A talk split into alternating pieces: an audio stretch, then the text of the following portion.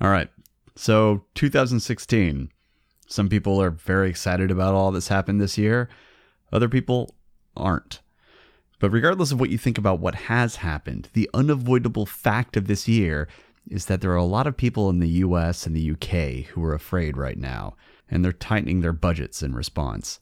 And I totally get that reaction, but one thing you might not have considered is that the arts and independent creations like the British History podcast are often the first things to be cut when budgets are tightened. Being that we have a very small community and run on an incredibly tight budget, things like this can have a huge impact on whether or not we can keep the lights on.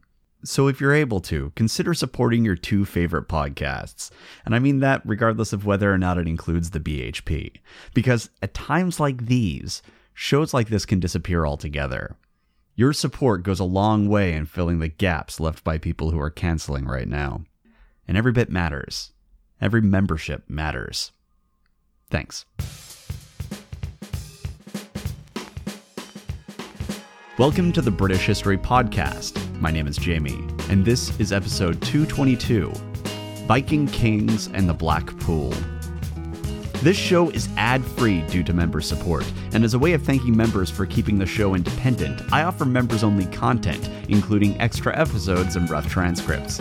In this week's episode, we're talking about carbon dating, using Strontium to figure out where people grew up why male elephant seals are so friggin' big, the alloy, and more. It's a crazy episode, and you can get instant access to that and all the other members' episodes by signing up for membership at thebritishhistorypodcast.com for about the price of a pint per month. And thank you very much to Eric, Chelsea, and John for signing up already. At some point early in the Viking Age, a group of Northmen came across a natural harbor on the western side of the Irish Sea. Being that they were a seafaring people, having places in foreign lands where they could safely make port was a significant advantage. Orkney was already showing its usefulness, and now they needed another waypoint farther to the south. The life of a Northman, even the life of a Vikinger, involved a lot more traveling and trading than it did actual raiding. So having friendly trading spots along their route wasn't just convenient, it would have been good business. And by the early 840s, these enterprising captains had begun establishing a longport, which was the Irish word for a Viking fortified encampment. It's thought that the term essentially was a description for a port for longships. So, longport. Pretty self explanatory. Establishing these longports was vital for Scandinavian success in the region. We've seen Northmen build temporary encampments in Britain, at places like Repton, but these Irish longports were a little bit different, because in addition to being a home base for raiders, they also filled a key function in Scandinavian operations in the West. They were trading centers. And so, at this Irish natural harbor, a longport was established, and trade followed soon thereafter. Some scholars argue that there is a pre existing settlement of natives in that same area, and that very well may have been the case. But for the Northmen, the main point of interest was the Scandinavian settlement that was developing. It was ideally located for commerce, especially the sort of commerce that the Northmen in that region tended to deal in. It was named after the Irish description of the nearby waters, which they called Blackpool, though in Old Irish it was pronounced Dublin and thus, one of the most famous Viking slave trading settlements was established. Dublin continued to grow in power, and I'm sure that anyone paying attention could see that there was a great deal of money to be made there. And within a decade, business was booming.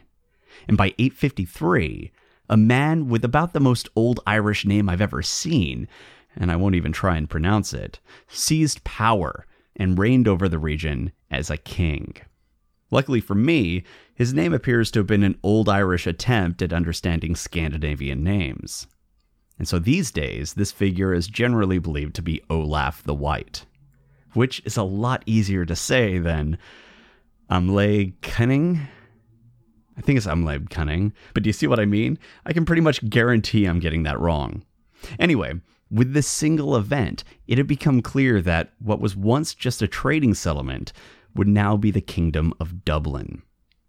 However, King Olaf wouldn't rule alone for very long. A few years later, we read of another king who co ruled this new kingdom alongside Olaf. The Irish sources tell us that this co regent was Olaf's brother, and his name was Eimar. Most scholars believe that this was Ivar the Boneless, king of Dublin. And right now, you're probably asking did Ragnar Lothbrok have another son? Was there an Olaf in addition to Halfdan, Bjorn Ironside, Sigurd Snake in the Eye, Ubba, and Ivar the Boneless? And I don't know. I don't even know how real Ragnar was. I don't know if all the purported sons of Ragnar were actually his sons, even if he did exist. So, was the use of the word brother actually an indication of real family? Or was it more like being a brother in arms? And it was indicating that they were just really close? Or was it Irish scribes thinking that all Scandinavians were related? Don't know. But whatever the case, Dublin was in operation, and it was under the command of Kings Ivar and Olaf. And wars raged. Much like with our story, the story of Dublin is full of twists, turns, betrayals, a bunch of hurt feelings, and, you know, death. But throughout all of it, the economic power of Dublin continued to grow, thanks in no small part to the wars that Ivar and Olaf waged, and the Anglo Saxon, Pictish, and British slaves that they would bring back to port to sell after those wars. Business was good. And these were ambitious kings. They were active all throughout the Isles, the Strathclyde Britons, the Irish, the East Anglians, the Northumbrians. They have brought the sword to a shocking number of people in a very short period of time. And while the sources are fragmentary at best, it appears that after a little bit, Olaf left the kingdom of Dublin in order to press some claims back in Scandinavia. And that left Ivar in charge. The annal tells us that he was king not just of Dublin, but over all the Norse in Ireland and Britain. Now, how true that was, and whether the Irish scribes were drawing distinctions between the Norse and the Danes, and also whether or not they really understood the political reality of the Scandinavians and the British Isles, are questions for a different time. What's important for us right here is that it appears that, with Olaf leaving, Ivar was fully in charge of the kingdoms that he conquered. And that's great news for Ivar. Though, no matter how much territory he held, he couldn't escape the reality that being a Viking king was dangerous business. It involved a lot of travel, probably a lot of dodgy local cuisine, questionable water sources, and of course, plenty of battles and long sieges. It was tough on a body. It had to take a toll. And it did. In about 873, King Ivar the Boneless died. And then the record gets even more soupy. It looks like Oystein, who was Olaf's son, might have seized the throne. However, they don't specifically say the word king in relationship to him. So we can't say for sure whether or not he was really the king, but he looks like he was sort of in power. It's also possible that Bered, who, according to the annals, was Ivar's son, might also have seized the throne. And some scholars suspect that the two men, Oystein and Bered, co ruled following Ivar's death. As usual, though, it isn't entirely clear. But one thing does appear to be certain. It looks like Ivar's brother, Halfdan, felt that the throne should have gone to him. And since Ivar's death, Halfdan Ragnarsson had made quite a name for himself. He came a long way in the four years that followed, and now he was the master of Jorvik, and he had the submission of East Anglia, Mercia, Strathclyde, and Pictland. The speed at which he consolidated power in Britain was stunning. But his work wasn't finished. There was still one piece left. So Halfdan gathered his forces and crossed the Irish Sea. He was going to retake his brother's crown, by force if necessary. At least, that's how it seems. To be honest, though, the record of this period is enigmatic and confusing, even by our standards. The dates don't perfectly line up, and names are best guesses. But amidst all of this, we do get a fascinating entry. We're told that, on the same year that Halfdan led his forces into Ireland, Oystein, son of Olaf, was deceitfully killed by Halfdan, which, well, hold on. Did Halfdan murder his own nephew? Was this an attempted coup? Well, I don't know. But right on the heels of that event, we hear of the Battle of Strangford Lough. Though, even that battle is a bit strange because if you're up on your Irish geography, you'll know that's pretty far from Dublin. I honestly don't know why the forces met at that particular location, but the Irish sources tell us that Halfdan led an army of dark heathens against Bered and his army of fair heathens. Honestly, this dark and fair comparison reminds me a bit of Cuchulainn, and consequently, much like with the timing and location of this battle, I really wish we had more detail, because this seems to imply that the Irish recognized that there were differences between the Scandinavians, and they might have been drawing distinctions based upon appearance. It certainly is interesting to hear about different types of Scandinavians in the record, since our Anglo Saxon records just lump them all together and use the various terms interchangeably. But, whatever the scribes meant with all this fair, dark stuff, Halfdan was bringing war upon Ireland. And he appears to have already killed one nephew, and was now working on getting a matched set. The battle raged, and at some point in the fighting, King Bered was wounded. King Halfdan might have felt like he was right on the cusp of victory. However, his luck had finally run out. We don't know how it happened, or who landed the blow. But in the chaos of that battle, King Halfdan of Jorvik, Overking of East Anglia, Mercia, Strathclyde, and Pictland, met his end. His dream of retaking the lands of Ivar and adding them to his own ended there on the battlefield. And in Ireland, this battle probably only really mattered to them in that it meant that Bered had one less rival to deal with. But the story across the Irish Sea, back in Britain, was very different. This battle was consequential. Because when 877 began, much of Britain was united under a single overlord. But now, as 877 was drawing to an end, all of that was thrown into uncertainty. Halfdan's failed war had resulted in nothing more than an enormous power vacuum in Britain. And news of it probably traveled quickly. Which brings us back across the Irish Sea and to our old friend, Guthrum, who really wasn't having that good of a year. I mean, sure, it was better than Halfdan's, but that's a pretty low bar. 877 was for the Danes what 2016 has been for us.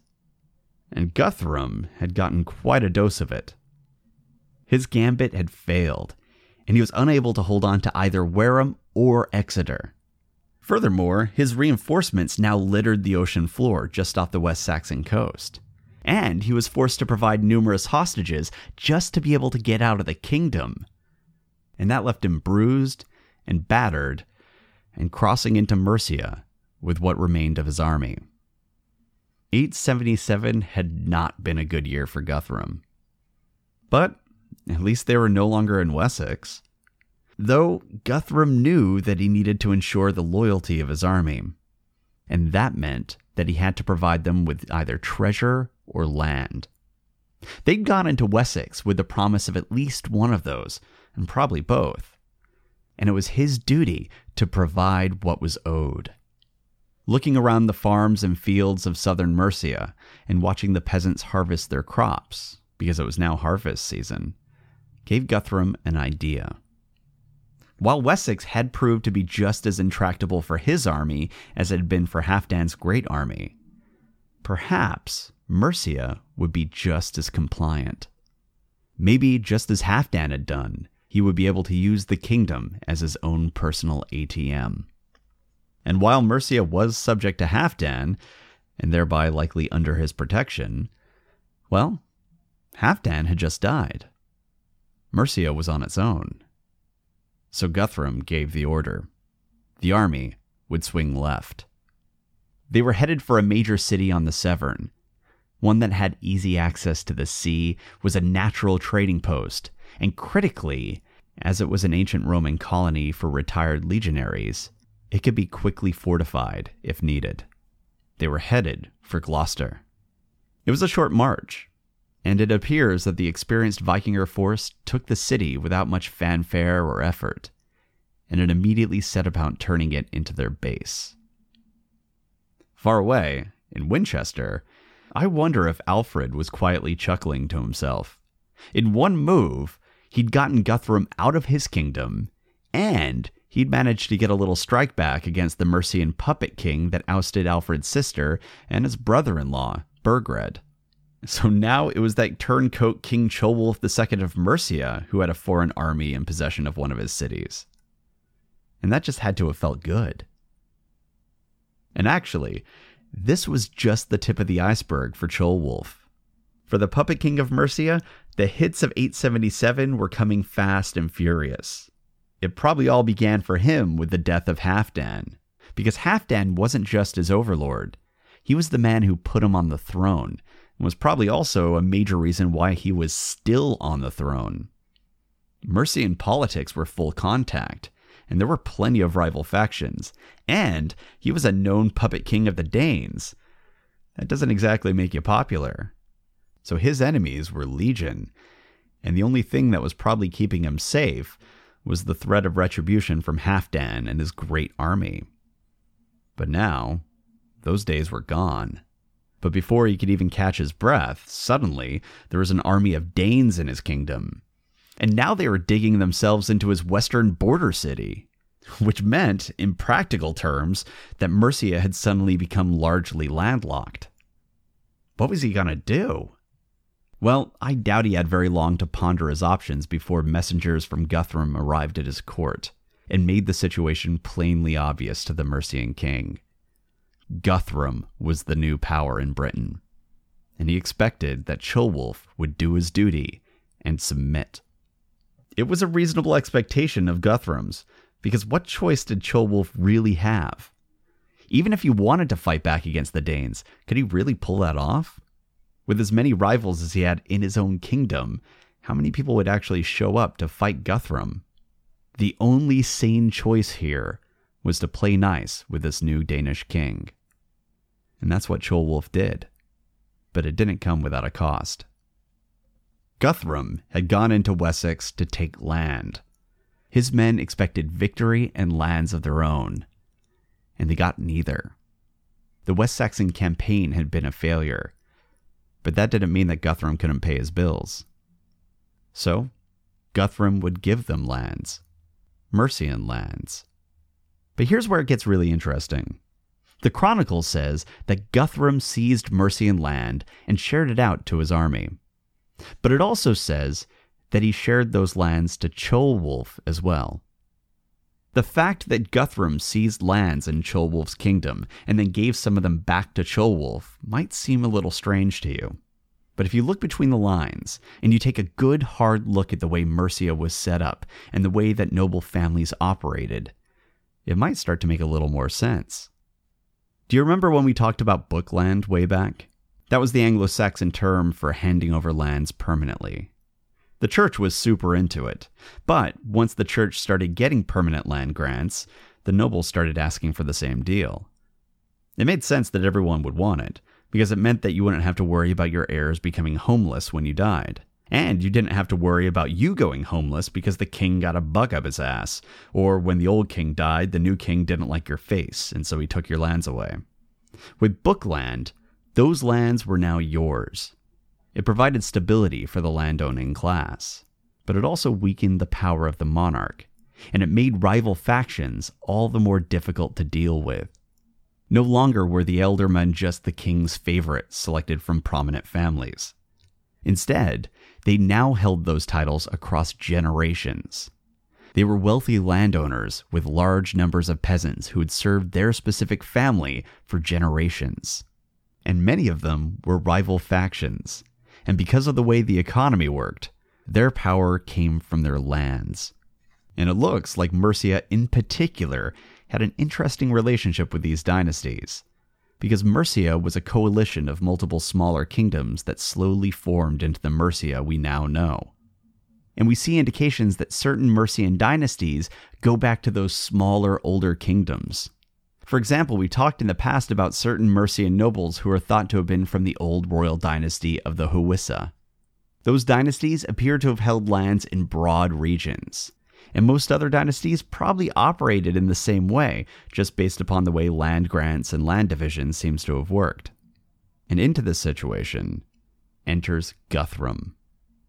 Guthrum wanted lands to be able to give to his followers, and he probably wanted good lands, but ultimately, he just wanted land.